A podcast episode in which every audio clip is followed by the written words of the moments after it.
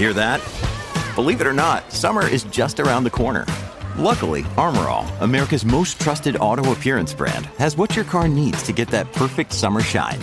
Plus, now through May 31st, we'll give you $5 for every 20 you spend on Armor All products. That means car wash pods, protectant, tire shine, you name it. Find out how to get your $5 rebate at armorall.com. Armor All, less work, more clean. Terms apply. But we begin this morning with a call to Paris. We're speaking to the folks from HelloSafe, which is an online insurance comparison company based in France that is uh, trying to make its entry into the Canadian market and doing so with a bit of a splash because they've been revealing some 2020 COVID math and determined that here in British Columbia alone, car insurers have saved over $900 million on payouts simply because we didn't drive as much. A lot of us have stayed home. The cars, if we have even more than one car, one car may have even had the plates taken off and parked for the year. So let's talk about some numbers and let's see how that might shake down to the premiums on the average BC vehicle. We're joined from Paris and HelloSafe by its communications and PR director, Alex DeSutter. Alex, hello and welcome. Hi. Hi. Thanks for calling. Oh, it's a pleasure to have you with us. Now, tell us a little bit about, first of all, Alex, step back because you're outside of Canada. So take a look at the big Trans Canada picture first, and then we'll zoom in on British Columbia because across Canada, as I understand it this year, Canadian car insurers are going to save in excess of $6 billion, correct? Yes, uh, indeed, that's uh, what we estimate. But I have to say that uh, those numbers are still estimates until we have official numbers. But yes, in total, uh, uh, savings on payouts could uh, amount to 6.7 billion. And this is simply because Canadians, like people, drivers, and the rest of the planet, are driving less. Yes? Yes, indeed, because uh, we have observed the same trend across uh, United Kingdom of France, for example, and uh, in all the Canadian provinces, uh, the result is the same. Like people didn't drive so much, so so so companies are saving on, on payouts. Uh, just uh, for comparison, versus uh, uh, you were talking about the United Kingdom there, Alex, for example. Have British drivers driven even less than Canadians uh, so far in 2020? Or are Canadians, larger company, more ground to cover, are Canadians still driving more than the Brits? Well, actually, in, uh, in the United Kingdom, we estimated that um, claims has, have decreased like 50%, uh-huh. so more than in Canada. However, uh, the premiums are not so high in, in, in, the United Kingdom. So we, we estimate that in total, the savings amount to 4.4 billion uh, sterling pounds. Mm-hmm. So approximately, let's say, six six billion dollars, Canadian dollars. so it's more um, less claims, uh, more uh, bigger decrease in claims in the UK, but uh, less saving for the insurers. Okay, let's take a look at Canada. Let's zoom in on Canada. And clearly, most Canadians live in Ontario and Quebec. So tell us about those provinces first, Alex. Yes, sure. Uh, Ontario has been the province where uh, the decrease has been the highest, with uh, 35%. And then uh, follow Quebec with um, 34%, if I'm not wrong. I'm checking. Yeah, mm-hmm. 34. So those are the most crowded provinces in, in Canada. So it's no surprise to see them um, on top of the ranking of uh, the highest sa- savings in Canada. But British Columbia is just behind with, with Alberta. Let's say third and fourth. And uh, in British Columbia, the, the saving has have been high because, of course, the, the premiums are very expensive. So mm-hmm. no surprise to see those very high numbers and it's zooming in inside British Columbia down into Metro Vancouver here on the lower mainland. And our numbers, uh, as I understand it, again, you've done the homework here, Alex, so you can confirm this. But as I understand it, uh, British Columbia, uh, sorry, Metro Vancouver uh, claims uh, and payouts are down to the tune of over $500 million just in Metro Vancouver, correct? Yeah, almost, yes. But of course, in Metro Vancouver, we, we've included almost half of the population of British Columbia. Sure. Which explains, yeah, that the numbers are very high. But if you compare, for example, in Toronto, it's uh, uh, I'm just checking the numbers, but it's it's like I think it's more than one billion or even two. So it's no surprise to see very high numbers because big big metro big cities are likely to have big savings. Exactly. Well, if there are 2 million in Vancouver, then roughly 6 million in Toronto. So it's easy to do that math and understand why the numbers are so much larger in Ontario. Now, your company has been trying to introduce itself into the Canadian insurance market. And since you're a Paris based company, uh, you've gone to the Quebec market first because linguistically it's the most comfortable. How has it been working out for you? Have you been welcomed uh, or uh, what's the status these days?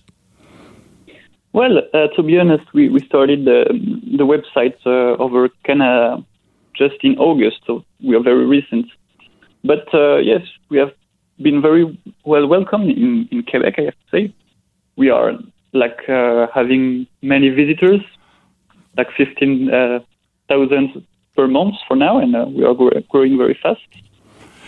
And, and of course. Sorry. Yeah. No, I was just curious. Have you received word from now here in British Columbia, for example? it's a it's a government insurance scheme where private insurers are only allowed to participate above the basic rates. But here in, in British Columbia, the the agent, the uh, government agency responsible for it, ICBC, has said that they're going to take a look at uh, reducing premiums uh, and. Uh, basic insurance coverage for the next two years. So there's some indication from one province that they recognize that there's been enormous savings made by the insurers, not visited on the drivers at all. Have you heard from any other Canadian provinces that they're considering reducing insurance rates for drivers because of this soft year?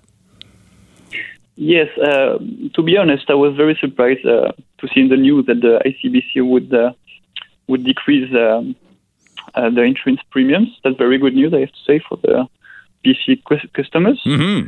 And um, we've seen no signs in the other provinces of uh, companies uh, decreasing their premiums. I think it may be easier in, in, in British Columbia because, as you said, it's a government uh, owned company that rules the, the car insurance sure. sector. But um, yeah, that's very good news for, for, for the policyholders in, in, in Vancouver and uh, we've we've seen no signs of uh, such uh, rebates in other provinces. So so maybe British Columbia is unique. Well, that's it's possible that we could start a movement here in British Columbia. Uh, irate drivers demanding rebates or at least lower premiums from their companies going forward. Is HelloSafe ready to go for 2021 coverage anywhere in Canada, including Quebec, Alex? Well, um, we do just uh, com- comparing uh, insurance quotes. So, indeed, we are uh, settling progressively over every province. But I, I think over 2021, we will be able to, propose products in every province of Canada. I hope so. Oh, that's great. So we'll uh, we'll get back to you uh, early in the new year. We'll uh, thank you for joining us today. And as you uh, develop a plan for British Columbia and the rest of Canada to compete with uh, current insurance rates, which would be very welcomed by Canadian drivers, we'll get back to you and, and talk about what you want to do. Alex, thanks very much for this, and happy New Year. Thank you very much, and happy New Year to you too. Sterling Fox in for Mike Smith this week, joined on the line by Dr. Horacio Bach, who is an adjunct professor at UBC and the Division of Infectious Diseases, here to talk to us this morning about the Moderna vaccine, which is scheduled to arrive any moment now here in British Columbia. Dr. Bach, good morning, sir, and welcome. Hello, good morning. Thank you for the invitation. It's a pleasure to have you back with us, Dr. Bach. Uh, Moderna expected, I said any day now. That's true, isn't it? This week sometime, correct? Uh, that's correct. I understand that the vaccine will arrive, uh, according to Dr. Henry, uh, probably today. And of course, once it's arriving, you need to be prepared for delivery, basically. Indeed. So I guess in this week, in this week, we will it, it will start the distribution, or early next week. I Want to talk about the difference between the two? We're just learning and becoming accustomed to the Pfizer vaccine, Dr. Bach, which we all know takes two shots to be completely effective, approximately three weeks apart. And the other thing that we know about the Pfizer vaccine is that it requires intense refrigeration. Moderna, not so much, but do, is it also a two shot or two step program? Yeah, that is correct. Just a little correction. Sorry about that. It's not a deep refrigeration; it's deep freezing. Freezing. Okay. Freeze. I'm sorry. Yeah. So the deep freezing basically it's important in uh, for the Pfizer, as you mentioned, and Moderna. You can have in the regular freezer, like you know, in your house, in the restaurant, they use minus twenty degrees. Mm-hmm. That is the temperature that you uh, store these these vaccines. Um, um, the difference between that, um, unfortunately, we don't know uh, because the you know both vaccines are made by what we call the RNA, that is a nucleic acid. Yes. And this nucleic acid is very sensitive. Once it's exposed, it will be destroyed very fast by the cell. So you need to make sure that you deliver the the complete RNA at the same time.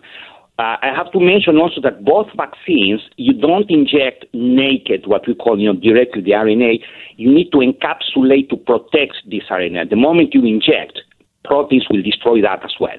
That's the reason you put like a, you, a, a coat, you cover, and that once it's um, um, infect, um, taken by the cells, then will start to work inside the cell. Otherwise, it's not going to work. The reason for this temperature is uh, we don't know yet, but uh, RNA, for example, that we extract in the lab and we keep, we keep always at ma- minus 70 degrees. Right. Yes. Mhm. uh, yeah, it's, it's very uh, sensitive. Yeah. And now the Moderna, as I require, as you say, just it can be kept in your in a freezer in a on a, household refrigerator, and that's an, an advantage I would think, just in terms of the ability of uh, the medical community to roll this vaccine out. I, I'm sorry, Dr. Bach, I, I don't know that I heard your answer. Is the Moderna vaccine also a two shot process? Yeah, sorry. Yeah, yes, indeed. Yes, there are two shots. Uh, it's between three to four weeks uh, uh, apart, and that is to boost the system. You need to give a dose to prepare your body, and then a second one. And the reason you do that because in the first, sh- when you give the first shot, your body will start one type of antibodies that they are like a short term, don't live for a long time. Right. And then they are converted in a new type of antibodies, a new type of antibody that will have a better longevity in your body, will give protection over time.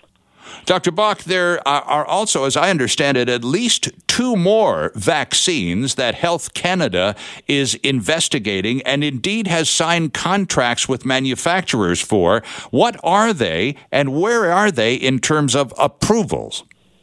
Okay, that's right. The first one is the vaccine from uh, AstraZeneca, uh, the UK company. Okay. And uh, my understanding that on January 4th, apparently will be approved only in UK.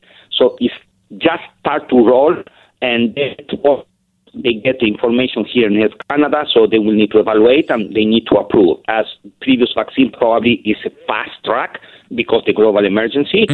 Um, the second one is from Johnson and Johnson. It looks like it's taking a little longer because you know the, they they are. Pro- um, the Johnson and Johnson uh, that will come probably uh, next year as well.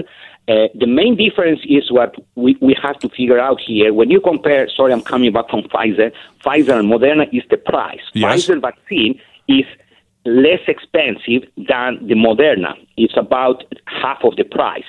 So it's good that we have freezer to keep, but that will be more expensive. So and this, all this info, all this information needs to be taken into consideration.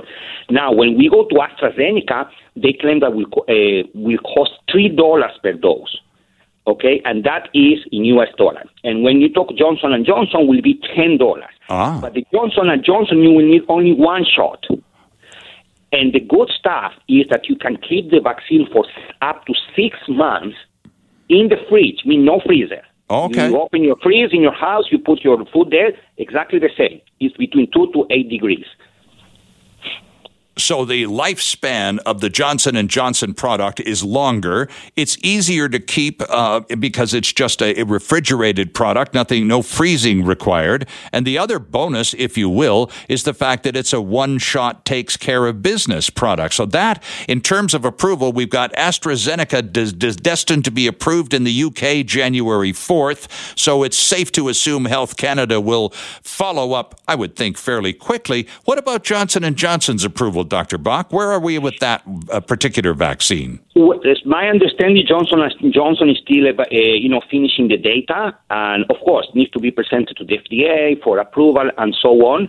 Um, we don't have details exactly when it will be, but I think that will be uh, following. That will follow. Um, uh, will follow the. Um, AstraZeneca vaccine approval.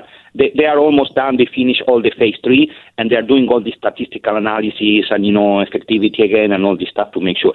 I have to remind the audience that the uh, AstraZeneca in this case was a little stop at some point because it was a case of a person that had some neurological issues, but it was a soul that was not related to the vaccine and, and they continue for you know with the developing of the vaccine. But we expect, as Dr. Henry said, that you know by March we will have probably um, a, a, decent amount of the population vaccinated. Interesting. And final question to you, Dr. Bach: Should yeah. um, anyone who wants a vaccine receive it by September first? Is that a safe bet for 2021?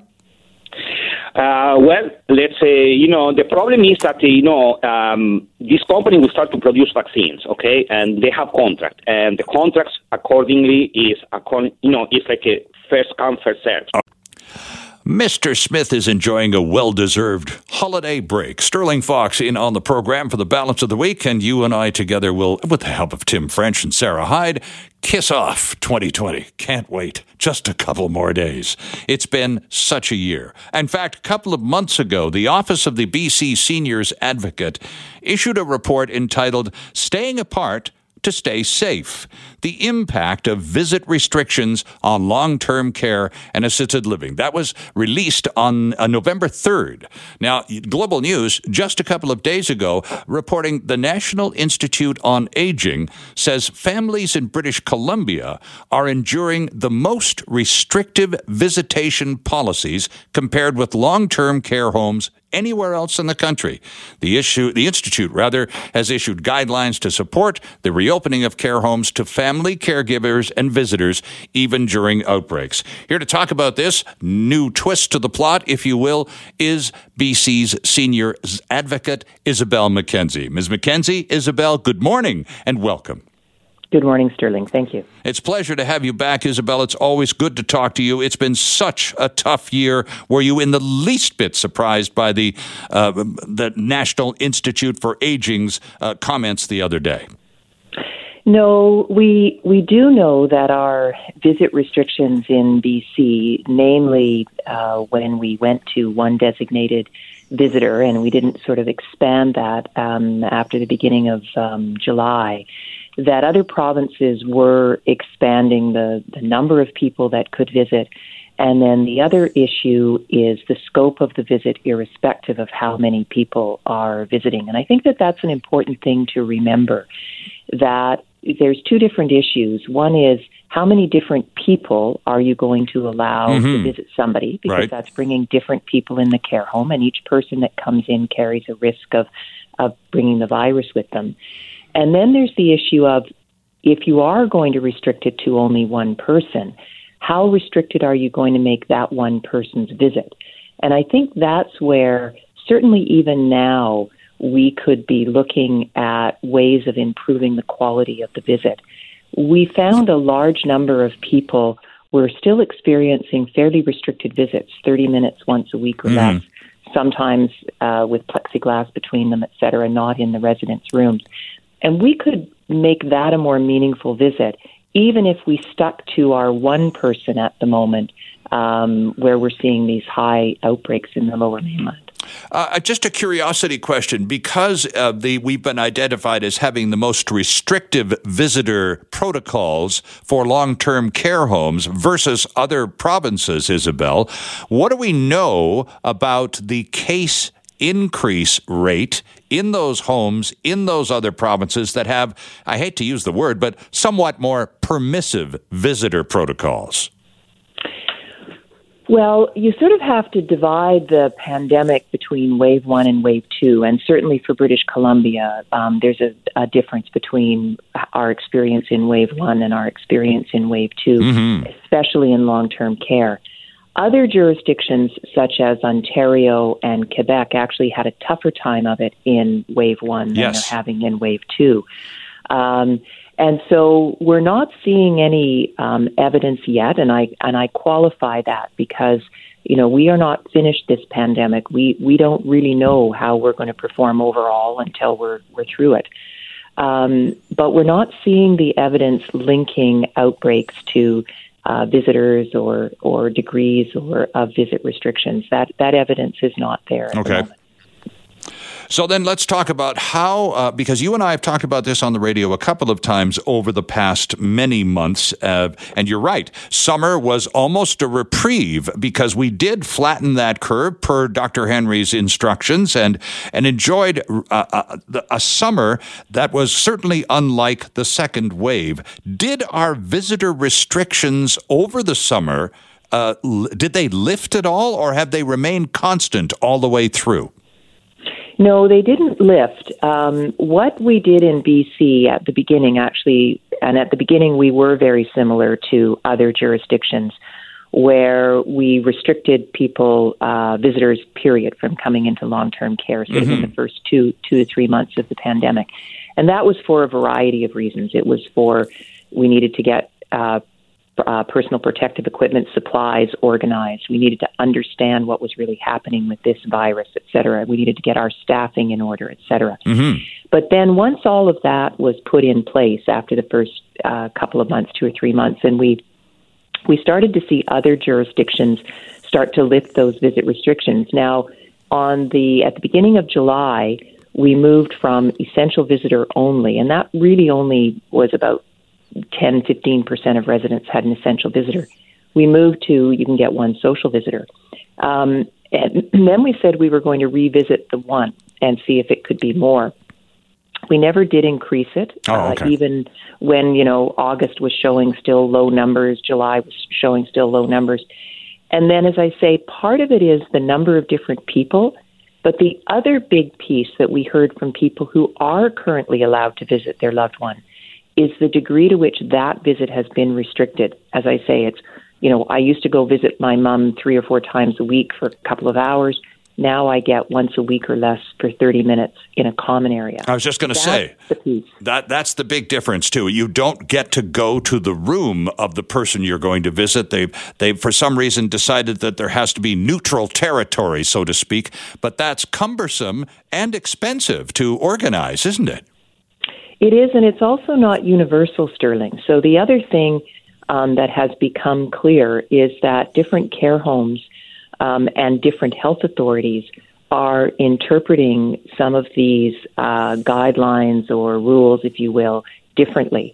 Um, so some families are enjoying visits in their residence room. You know, uh-huh. I've talked to some care homes, yeah, that's in the residence room, and and yet others aren't. And some health authorities are specifying social visits must be in common areas. Only essential visits can be in in private rooms. Mm-hmm. So there's there's that uh, aspect to it as well. But overall, the majority of people are not experiencing visits in the residence room, despite the fact that something like 76% of our residents do have a private room. Uh, can we talk? I need to take a break, but before we take the break, and we need to stress this that, uh, and we're going to open up the phone lines too. Uh, Isobel has uh, graciously uh, accepted our our invitation to, to speak to to British Columbians. Uh, so we'll open them. Tim, let's open them up now and load them up because we'll we'll take some calls right after the break. But Isobel, in, in terms of those visits, it's I suppose the the thing that a lot of family members like yourself, you have a a, a parent in care, is the lack of standardized it's not the same in Mackenzie as it is in Revelstoke as it is in Burnaby. Uh, yes. Now, I just want to clarify I don't have a parent in care, just in case my mom and dad are listening. Oh, okay. a bit worried. Sorry, Mom. I do have a mom and dad, uh, but uh, they're not in care. Um, but uh, yes, the lack of standardization, Sterling, uh, is something uh, that was clearly reflected in the results that we saw. The what it was, fifteen thousand people Yeah. who responded to the survey. Yeah. And of course, the the downside of all of the other side of that coin for all of those people, you said maybe fifteen percent of people have visitors, uh, uh, even even the single uh, identified family visitor. That leaves an a huge percentage, the majority of British Columbians in, in, in seniors' care without visitors, and the lack of human contact aside from staff members who are really doing superb work, but who can only do so much. The impact of the loneliness, Isobel, is really taking a toll. It is. Now, the 15%, I should clarify, Sterling, was essential visitors. So that was during the first three months of the lockdown. Now, everybody who wants at least one um, visitor is able to receive one unless the care home is experiencing an outbreak, Of in course. which case it's, it's reduced again. Right. But I think the loneliness is, you know, when you think about 30 minutes once a week, loneliness is still an issue when you were accustomed to seeing your your adult child or your spouse every day. Um, and you're quite correct that it has also had quite an impact on staff in our care homes. And we heard from staff in the survey as well about the impact that this is having on them, both physically in terms of their job and psychologically because they care for residents and they see the residents um, wanting, some wanting to see their family members more frequently. Sterling for Mike on a Tuesday morning, joined on the line by Isobel Mackenzie, the BC Seniors Advocate. And Isobel, we did open our phone lines during the break, so let's include some callers going forward. And we'll start with Helen, uh, joining us from Abbotsford. Helen, good morning. Good morning. You have a question for Isobel Mackenzie? Yes, I'm just wondering really if we are on the right track. Um, you know, I nowadays, you know, they have taken the RN so much out of uh, uh, the caregiver, and uh, so we have, and we only admit the very worst um, people to nursing homes, and they have to be uh, they getting uh, taken care of by the least educated people. And I'm not uh, stepping on it that mu- uh, way, uh, uh, you know, uh, downgrading uh, the care aides, but they are not uh, taught, uh, or they, they're not knowledgeable about uh, behavior, what they have to look for. All they are trained is for a task. And uh, so uh, uh, I just feel that uh, our seniors are getting incredibly shafted. They are the ones who have brought this country up, or what we now enjoy. Okay, I, I got that part. Okay, so the complaint is about the quality of education or the uh, uh, level of education of uh, the average staff person at a typical BC seniors care home, Isobel. Well, you know, I think that the, the caller raises an issue that I think the pandemic has highlighted for many, not I agree. for those of us who- who've worked in the field and who know of these things, but for the for the general public, and that is around staffing levels, staffing uh, compensation, staffing uh, training throughout long term care. And as horrific as COVID nineteen has been for long term care nursing homes in British Columbia, and as horrific as I think we've still got a few uh, weeks, if not months, ahead of us, by this time next year, I think that um, we will see a stronger system in long term care because it has highlighted exactly what the caller is is talking about. And to and to give this government credit, they have made some tremendous commitments early on in the pandemic around things like we're, we recognize the fragility of the staffing. Here's what we're going to going to do right now, and there were some things we did right now. There's things that are going to take time to fix, but they've made tremendous commitments. And so I think that we'll see increases in the training, um, in certainly awareness around things like infection control, and just a sharper uh, eye on what's happening in our nursing homes in BC that hopefully will get to the heart of what that caller uh, is is highlighting. Well, you know, and I agree with you. Uh, by the way, this if there's one thing Canadians, literally from coast to coast, have learned or will have collectively learned a great deal more about because of COVID nineteen, it is the way in which we uh, deal with our uh, elders. We uh, and it's the whole care home. Uh, again, some run by uh, government, some are state owned, some are privately owned by for profit companies. Uh, standards vary. We've already talked about it. If, if one region of British Columbia to another, so imagine how standards vary from Nova Scotia to British Columbia to Quebec and so on.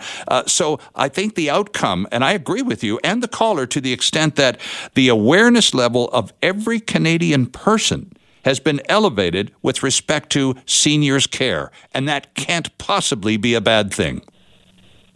No, because I think what happened was it showed that we care. Most Canadians never see the inside of a nursing home. They yes. won't be there themselves, and frankly, their loved ones won't be there either. It's a it's a small minority of people that end up in a nursing home. Mm-hmm. Um, and so, what I think was very heartening was when you know these images started to appear and what was coming out of Ontario and Quebec, Canadians were not indifferent to it. Um, they were outraged by it, and they said we have to do better. And that's important, Sterling, because doing better um, is not without uh, challenges, sure. and, and frankly, it's going to cost more money, um, and that money is going to come from us as Canadians. But I think what we've said is uh, we want better, and and and the will to do it has to come first, and then we'll we'll see the results will follow. I'm looking at uh, your website, seniorsadvocatebc.ca, and in the second paragraph is the best news you've posted in a long time. Quote, the first limited round of approximately 4,000 vaccines will be administered to lower mainland healthcare workers who work in long-term care homes. Fraser Health and Vancouver Coastal Health are reaching out to those staff to schedule opportunities for vaccine appointments, and then you direct the visitor to the government website website for more details on prioritizing and vaccine rollout. But the fact that you're able to publish anything about a vaccine rollout before the end of the calendar year, Isobel, is just straight up good news, isn't it? It is. We're actually ahead of schedule um, in our vaccines, both the Pfizer vaccine, which has some transportation complications to it that make the it necessary for the the person being vaccinated to go to where the vaccine is. Right. Um, but we also have the Moderna vaccine, uh, which will be able to go into care homes and vaccinate residents as well. And that's ahead of schedule, both um, in terms of approval and delivery as well. So I think that um, while we'll all be glad to see the end of 2020, here, here. 2020 uh, 2021 uh, is looking much more hopeful. And, and it seems that uh, the seniors population of British Columbia, the government does have its priorities right. And uh, with the, uh, the, increased volume of vaccines flowing into British Columbia, it appears there is the, the plan is starting to kick in, isn't it? It is, and very clearly, um, seniors' uh, long term care homes have been prioritized, and seniors over the age of 80 in the community. Um, and so I think that that again speaks to our commitment. Um, Mom deserves the best, and there's no better place to shop for Mother's Day than Whole Foods Market. They're your destination for unbeatable savings, from premium gifts to show-stopping flowers and irresistible desserts. Start by saving 33% with Prime on all body care and candles. Then get a 15-stem bunch of tulips for just $9.99 each with Prime. Round out Mom's menu with festive rosé, irresistible berry chantilly cake, and more special treats. Come celebrate Mother's Day at Whole Foods Market. Hey, it's Ryan Reynolds, and I'm here with Keith, co star of my upcoming film, If, only in theaters, May 17th. Do you want to tell people the big news? All right, I'll do it. Sign up now and you'll get unlimited for $15 a month in six months of Paramount Plus Essential Plan on us. Mintmobile.com slash switch. Upfront payment of $45 equivalent to $15 per month. Unlimited over 40 gigabytes per month. Face lower speeds. Videos at 480p. Active Mint customers by 531.24 get six months of Paramount Plus Essential Plan. Auto renews after six months. Offer ends May 31st, 2024. Separate Paramount Plus registration required. Terms and conditions apply if rated PG. Found seniors. Mike is on vacation. Sterling Fox with you, uh, serving out the end of the term for 2020. And it's an appropriate guest that I'm about to introduce to you. Simone Liss is president and CEO of the Better Business Bureau, serving the lower mainland of British Columbia. Simone, thanks for joining us. It's good to have you aboard this morning. Thanks for having us. Well, it's a pleasure. And uh, even though Christmas is now past, uh, the Christmas and holiday scammers have certainly not stepped down at all. There's still all sorts of negative activity going on there. What, what's the big stuff this year, Christmas 2020 or holiday season 2020, that you people have been, because you're, you're, you're the ones we call when we've been burned. So tell us what, uh, what's topping the list this year. Well, we've got about 12 scams, which we call our naughty list that we've released. Okay. And I mean, obviously, if, if people want to take a look at in its full entity, they can always go to our website at bbb.org. Um, but, you know, topping our list, we've got um, e-cards, which are, you know, people, especially during COVID, they can't really deliver their cards in person. Right. So they're becoming an even more popular alternative to getting um, a Christmas card. Yeah, they're becoming more a- popular altogether. I, I've only had two this year, both from people I know, and they were both lovely. So, what's the potential harm in an e card, Simone? Well, it's always the potential of actually opening something from someone unknown and it turning out to be some sort of malware or spyware. Aha. Um, so you just got to be very careful when clicking on an unknown link, just to be sure that it is indeed from someone you know. Okay, so that's the key. If you if you see someone is you know because the, sometimes the subject line will say you know person X has sent you an e card. That's and, right. And, and that's Yeah. tip. And then uh, you either know person X or you don't, but they don't all get sent in exactly the same way either, do they? That's right. And I mean, you can look to see if it looks like it's coming from a legitimate company that specializes in electronic cards. Um, I'd also look to see if it has an attachment that ends in an exe, which might be a very, you know, scary piece right there. Um, and if you're in doubt, you can always ask that person if they sent you something. That's true.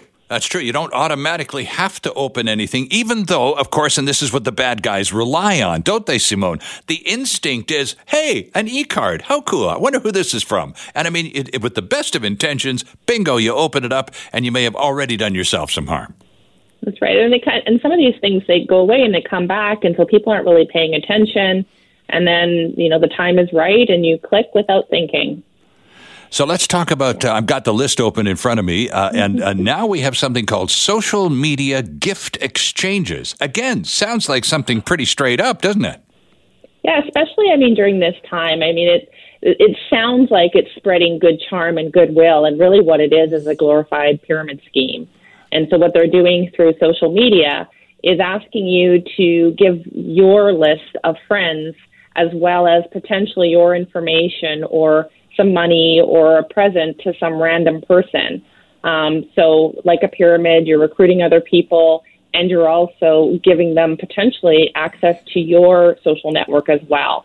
So, if you see a post about joining some sort of social media gift exchange and it's to a whole bunch of random people, don't get involved. Interesting because we've also just recently become accustomed to this whole concept, Simone, of paying it forward. You know, you get to line and you're you're in- next in line at the fast food joint. You want order your coffee, and somebody saying the- the serving person gives you your coffee, and you say how much, and they say it's already paid for. The the guy ahead of you paid for it. So, and so and and we turn around and go, well, here's five bucks for the next person. That's good. That's good. And so we're kind of in that flow now, and it's something recent. So this sort of feeds that, doesn't? Exactly. I mean, right now, people love the idea of, of spreading good, right? And no wonder, given the, the world that we're living in. Um, but the twist here is that they're asking you potentially to send information to e transfer to provide your personal information um, to someone you really don't know. Right. And so they're using that energy, they're using your desire to make good in this world um, to potentially put yourself at risk, and, and not only yourself, but your family, your friends. So I'd say just don't get involved. So, and, and, and the instruction here is if you see a post about joining a social media gift exchange or any kind of pyramid scheme, report it to the platform you see the post on so they can get rid of it. Exactly. And do many people do that? It's a good question. I mean, the thing is, a lot of these things are very easy to pop up. So they pop up, they get shut down. They pop up, they get shut down. Sure, yeah. Um, the most important part here, though, is report it and do what you can. Protect yourself, protect your friends. Don't share your information. Hmm, okay. So, number three on the top dozen scams of 2020, according to the Better Business Bureau, is holiday apps. We have a, a program here on Sunday mornings called The App Show. My friend Mike Agerbo is in charge of that. So, uh, I'm sure he's done a fair bit of warning about this on his show as well. But talk to us about holiday apps, Simone, please. Well, we just want to remind people, especially, you know, there's lots of apps out there where children can do things like chat live with uh, Santa or, you know, watch Santa. Uh, there are live reindeer track, you know, especially with New Year's, potentially watching the ball drop. Oh, sure. Um, so as you're downloading applications, um, make sure you're looking at the privacy policies to see what information is going to be collected especially if the especially if these are apps that are going to be connected to your children. Mm-hmm. Uh, you want to know what information they're going to be taking from your child's habits, and then also a lot of free apps might have other things in them like advertising um, or other things within it that might require some sort of payment. So just be aware, be cautious, read over your privacy policies. Um, you know, just protect your children's interest as they're downloading these free apps on And- their new technologies. And of course, in the process, you're also protecting yourself because your child doesn't have the bank account you do. Uh, so let, but, uh, but talking about tho- those free apps, and, and uh, so what you're looking for is a privacy policy. And if you cannot find a privacy policy, move on, right? Like exactly. I mean, if they're not taking the time to provide you with how they're going to use your information, how they're going to store it, how they're going to uh, save it, where how they're going to share that information, I would say for sure move on. Um, it's really important that you take the time in advance before you download it and let that information be shared. hmm Uh, number four is is one that happens in my house every day, Simone. We have two cell phones and a landline at my house, and between those three devices, Carol and I get uh, at least four or five robocalls every day. And one of the most popular, sometimes in Chinese, sometimes in English, is uh, these calls about compromised accounts. Your account, we've noticed uh, a, discrepancy in your account. So tell us more about these uh, account compromised alerts. Yeah, they're they're really trying to catch your attention. They look really official. Uh, you know, the email version might take you to a website that's asking you for your account number, your password information, sometimes even your social insurance number, depending on um, what what sort of link it is. Um, in the phone version, they might tell you to call um, and download some security software to your phone or computer. I mean, all of these things are really intended to try to collect information from you or potentially download or install um, malicious software onto your devices. So you've got to be very careful. Um, and before you do, when you're getting an unsolicited call, an email, or a text, make sure that you can confirm that it's from a legitimate source. Uh, a lot of organizations will not connect with you that way to make sure to report to you when you've been compromised. Right, exactly. Um, and so I would never ever share information first. Um, they should be giving you information so that you can take your time to pause, call them back at a, a number you know is legitimate, and do your research. Right. So if they have a challenge about your account, rather than panicking and going, oh gosh, how can I fix it? I don't want any troubles with my bank.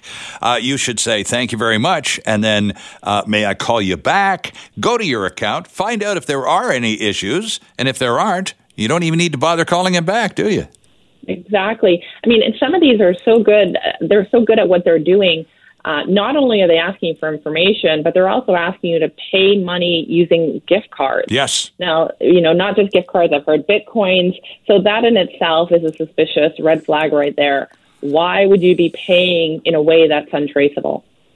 Nothing quite grabs your attention like something for free. It's one of the uh, many scams of 2020 that's been identified by the Better Business Bureau. They put them together in a list. Their CEO, Simone Liss, is with us today to take a look at some of the top scams of 2020. And Simone, free gift cards way up there on the list. Yeah, I mean, like like you said, I love the word free. Me I mean, too, the yeah. yeah. The catch here is, I mean, really, nothing is for free. Um, and you get, uh, you know, you might get an email or a text, um, and then they're asking you, of course, to share personal information in order to receive these free gift cards. Right. Um, and they'll use legitimate companies' names like Starbucks um, and this promise in order to entice you to share your information. Um, you might see it through a pop up ad or a text message. Um, you might say that you've been randomly selected to win a prize. Yep. But again, you're providing them with information, so it's not free. They've basically bought your information from you. So, you know, don't give people information that you don't know. Uh, unfortunately, nothing in life really is free. And if you get a, if you get an email with some offer of something for free, and you open the email, it's not necessarily as fatal as opening the link contained in the email, right? Yeah, that's right. I mean, if you've opened the email, um, just delete it or mark it as spam or junk. Um, if you've opened don't go the next step and click on the link because that clicking might download the, the malicious software if there is some. Absolutely. Next on the list is temporary holiday jobs. How do scammers uh, get into that corner? Well, I mean, again, people are now starting to look at how do they pay off some of the um, costs that they have, may have accumulated over the holiday season. Um, right now, I'd say shippers and delivery services are still quite hot as, as they're still trying to meet the demand sure. of the online holiday season. Um, the catch here is that uh, the scam artists are potentially offering jobs where um, they look like super easy jobs for big money working from home. So it may be things like reshipping packages, stuffing envelopes, answering phones, um, or they may send you payment in advance um, with uh, you know that check being way too much money than what you should be paid, asking you to send some money back. Um, that's a, a, a, sign of a typical overpayment scheme. Um, and so they're another, going after the work from home gang this time around because there's so many more of them, right? Exactly. I mean, people are becoming very adept w- with working from home. So that in itself is suspicious right now. Um, so if you are looking for work, just keep an eye out for vague company descriptions. Make sure you do your research. Um, don't provide your information in advance to someone who's asking for a lot of information. And don't send money in advance as well. You shouldn't need to ever pay money in order to, to get a job. A company. Exactly. Yeah. Good point, Simone. Lookalike websites has also made the list this year. Tell us about that. Well, again, I mean, there's some really hot out items out there. Um, you know, lots of websites pop up offering really good deals, sales, and bargains. We want to remind people just to be very careful of emails you might receive with some of these. Uh, they may lead you to a website that's not the legitimate website of a company, with the again the intention of trying to get you to download some software um, that's malicious or making a purchase that you'll never receive the product. So just be very careful. You might get an email. It may look like it's from a legitimate sender, um, but you know it's not. So don't click on the links hover over the email, see where they're taking you, look for signs that it's not legitimate, such as misspelling or bad grammar. Um, and if you are going to shop online, whether with a reputable company or not, always make sure you're dealing with a website before you provide your payment um, where the uh, method of payment collection is secured. Oh, okay. kind of that might be like an HTTPS on a web browser name. Okay. And this one is regrettable and it's not unique to the holiday season uh, uh, or any time of year specifically, Simone, but there, it, it's unfortunate that they continued and, and, and with such great uh, volume. And I'm talking about fake charities, especially at this time of year. And you combine that with a pandemic and so many people in difficulty, we are tuned to being generous instinctively anyway. And this is, and a year like this, a lot of the bad guys are really ready to take us for a ride. Yeah, I mean, we call you know a fake charity or a look-alike charity. I mean, the bottom line is you're right. It's a ripe environment for a scam artist to pretend to be calling you from a legitimate organization. Um, so if you are being contacted, I'd always tell you to take the time to research the organization first. Um, Canada Revenue Agency has a great tool for reviewing charities. So does um, BBB through the Give.org website. Um, the other thing you can do is then confirm that that charitable organization is actually calling you. Mm-hmm. Um, so make sure you do things like call the charity again from a legitimate number um, donate directly to them versus a third party. Right. Um, when you pay the third party, you're paying for somebody. Um, and you may not be comfortable with what those funds are out of your donation dollars. Yeah, interesting stuff. And you've alluded to this already, given the volume of delivery trucks still on the streets of the city post Christmas, because, of course, we're in the Boxing Day buzz right now. And a lot of us are receiving shipping notifications of various kinds, some of them fake, unfortunately. Tell us about how to identify them. Well, same idea. I mean, you're right. Like people are expecting packages or they're not expecting packages. if you're not expecting a package and you get a notification, that right there is suspicious. Mm-hmm. Um, if you are expecting a, a notification, um, most vendors are going to provide you with the tracking information. It's going to tell you um, who the delivery driver is. It's going to provide you the status and location of your items. Try to use those links instead of emails that get sent to you. Um, those, uh, you know, a shipping notification that's fake the intention behind it is again to collect information. Sure. Um, and sometimes they want to trick you into paying additional fees um, unrelated to a legitimate package that you may have ordered. So you've got to be careful. Okay, and finally, we're going to skip down to puppy scams because this is still big. Even though uh, during the, the, the pandemic, more of us have adopted uh, and rescued creatures than ever before, bad guys are still out there taking advantage again of this. Right. I mean, who doesn't want a new puppy for the holidays, right? Um, in this situation, you know, what these are is they tend to be not local companies where you're buying uh, a hard to find furry friend. Um, and so it's a fake breeder. They entice you with cute little puppy pictures. Sure. Um, they'll maybe share stories of that pet, um, and you're feeling like you're really connected. Um, the unfortunate piece is that they are not legitimate. They're just trying to collect your funds. And when ultimately you start waiting for your puppy to arrive, the puppy never comes. Yeah, So, sad stuff yeah. too. And that, there's always kids involved with that too, isn't there? Simone, thanks very much for this. I'm going to direct our listeners to your excellent website, bbb.org, for the entire list and tons of excellent tips on how to keep uh, survive all of this stuff. Happy New Year to you. We'll talk again soon. Mike's away, Sterling Fox with you on this Tuesday as we count down the last of 2020. Uh, we had the uh, good fortune to speak with the folks at the Better Business Bureau during our last half hour. Simone Liss uh, went down the long list of the top scams of 2020, and the last one on the on the list was puppy scams. And as we move to talk to our, our, our next guest at the Delta Community Animal Shelter about pigeon racing, uh, let me first introduce Ryan Voutilainen, the manager of the shelter. Ryan, thanks for joining us. Good morning. Good morning. and Thank you for having me. Oh, it's great to have you with us, and we'll talk pigeon racing in a second if you don't mind. But I wanted to follow up on what uh, Simone was talking to us about at the end of our last half hour, and that's puppy scams. Because frequently, uh, uh, puppy scams end badly, uh, and if indeed there is the delivery of an animal involved, and that's not always the case, even. But if there is, frequently that animal ends up in a shelter. Have you uh, any recent experiences with such uh, such activity?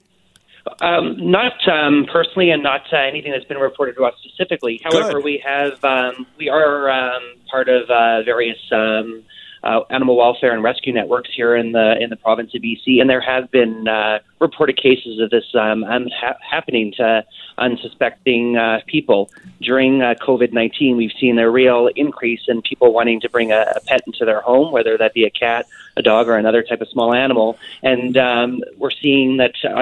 Through any of our organizations that we're seeing fewer animals in shelters. So people are trying finding other ways to get them. And typically there are online scams, those sorts of things where people are falling prey, unfortunately. Yeah, it is true. Last time I was in your shelter was about three years ago when Carol and I were looking for a rescue dog. We didn't find one at your shelter. We found her downtown in Vancouver. She's still with us, by the way. It's a lovely mm-hmm. shelter, and you've been very busy, Ryan. The COVID 19 pandemic has determined for a lot of us that being alone for, well, prolonged periods of time just ain't so great. So we've uh, adopted a furry friend or two. Most, most definitely, and I think that's um, it's it's great that people are um, thinking about bringing uh, pets into their homes. But uh, we also need to also consider what may happen when uh, people get vaccinated and return to a more um, uh, more normal scenario, going back to work, those sorts of things. Good so point. It's very it's very important for people in those in those scenarios where you may have to go back to work to kind of make sure that you're maintaining a more uh, normal situation where you're leaving your your puppy or your cat or your dog at home a little bit on their own, those sorts of things, so you're not inadvertently causing. Uh, um, behavioral issues and those sorts of things where where a pet has been used to somebody being in the house all the time and now all of a sudden you're gone for eight hours. Yeah, So I get that separation anxiety and all that sort of stuff. So you can tune them, you can train them. They're certainly willing to. They're willing to go along with pretty much anything you've got for them, as long as it's all ends up being good at the end of the day. So if you need to buzz off for an hour a day just to get them accustomed to not having you around, that's a good conditioning program that can just get longer as necessity dictates, right? Most most definitely, and that's that's stuff that as we're not seeing as many um, animals through our shelters and those sorts of things that we're that we're providing support with to uh, members of the public and uh, that sort of stuff. So if you're not really sure where to turn to get proper advice on how to work on some of these issues, we definitely encourage people to uh, contact their local uh, animal. Uh, welfare uh, shelter or uh, animal rescue organization. They will provide you support and resources on where to look and where to turn to get um, uh, kind of the most up to date uh, information on, on what to do in those types of circumstances. Because our goal at any animal shelter is to try and prevent animals from coming actually into the shelter and to keep them into, in their homes. Absolutely. And you do such a good job, and it's been such a successful year for all the shelters uh, here in BC. Now, we the reason you're with us, or one of the reasons you're with us this morning, Ryan, is to talk about something we discovered in the Delta Optimist a few days ago about a ban on pigeon racing in your municipality. I didn't know there there was pigeon racing to begin with, let alone the fact that there's been a ban on it. So let's talk about first things first. Pigeon racing. Uh, it's been around for millennia, literally thousands of years. I was surprised to find out that there's some kind of league or some kind of action going on in Metro Vancouver today. Uh, yes, and it's, it's something that uh, that I'd never noticed or it would never really seen before either. But it is something that um, there there are some very um, well run groups, but there are also some groups that are kind of uh, loosely knit and Uh-huh. don't necessarily um, uh, provide the, the same level of care as some of those uh, better kind of organizations. Ah. So uh, what we were finding uh, in Delta, and even in talking with uh, surrounding municipalities, is we were receiving uh, these pigeons that were being released uh, in uh, the hopes that they were going to go fly to home. Um, that were then not making it all the way home Right. and uh, falling uh, um, uh, either prey to. If you've ever been to Delta, you know that we have a large um, birds of prey population. Oh, so they were falling uh, prey to predation or, or worse yet, starvation. Um, and uh, we were also finding them with parasites and those sorts of things. And unfortunately, because they're a very specialized um, kind of animal to care for, uh, when we're receiving them in our care, those ones that weren't being claimed um, would stay in our shelter for an extended period of time while we tried to find somebody that was able to to properly care for them. In fact, we still have uh, two uh, pigeons in our care from this summer that are still looking for a home. So if there's any uh, anybody out there that's interested in pigeons and has the kind of the setup to care for them properly, we definitely encourage them to to reach out to us. Oh, that'd be good too. Uh, so, Ryan, how does a ban happen? Do you at the animal shelter uh, d- identify and document the reasons and then present it to city council, at which uh, point the ban kicks in? Or can you do it from your office? Um, the ban the ban has to be uh, created by a uh, by a bylaw. By so this in this case here, it was uh, uh, information was presented. Um, it was actually started. Uh, we were getting information together, but um, some members of the public also, because of the the things that they were seeing, members of the public going through people's private backyards to try and collect their pigeons, those Hmm. sorts of things Yeah. and parking issues. So there's a whole bunch of other issues that were surrounding this as well. Actually, put together a uh, a petition and uh, presented that to council. I then, in turn, also took the information that I had um, and consulted with other um, local municipalities and uh, put together some information for. For members of uh, Delta City Council to um, to look at, as well as uh, uh, wording of a bylaw that prevents um, the racing of pigeons. However, it doesn't also, and that's something that we also wanted to make um, available, is there are still people that uh, own pigeons um, and want to give them exercise. So it doesn't prevent people if you're on your own property to release a pigeon from your backyard because they're going to come back to your yard Sure. um, to to provide them that kind of exercise. Okay. This is preventing people from kind of grouping in in local parks and letting them race. Ah, okay. Is it in effect yet, or does it kick in soon? It is in effect now. It uh, was passed on the uh, December, um, I believe it was the 13th uh, council meeting unanimously by uh, Delta City Council. And uh, final questions to you, Ryan. Uh, do you have any creatures left at the shelter for adoption this week? And if so, where's the shelter, please? We we definitely do have animals available for adoption, uh, but what we're and this brings up another good point. But during our uh, COVID nineteen, most of most of our facilities are are by appointment. So what we're encouraging Okay. people to do is to check out our website. Uh, ours is uh, Delta Community Animal Shelter.ca. And we have all of our animals that are available uh, for adoption online and listed there. And uh, once we've gone kind of through a kind of a pre-approval process, we will then uh, um, have uh, doing our matching surveys, have people come to our facility by appointment so that we can schedule people, make sure that it's safe both for animals that we're going through the proper safety COVID 19 questions and then making sure it's safe for the public as well. Absolutely. And by that point, you will identify the location of the shelter so the people can find Definitely. you and, and, uh, and, and get that connection, get that furry creature connection going on. Uh, our little dog that we found three years ago when we visited your shelter is still uh, just a ray of sunshine every day in our lives. We just feel so lucky. Ryan Voutilainen, and thank you so much for joining us this morning. It's a pleasure to speak to you. Keep up the good work, sir. Thank you very much, and uh, thank you for having me. It's a pleasure. Happy, Happy New Year, Ryan.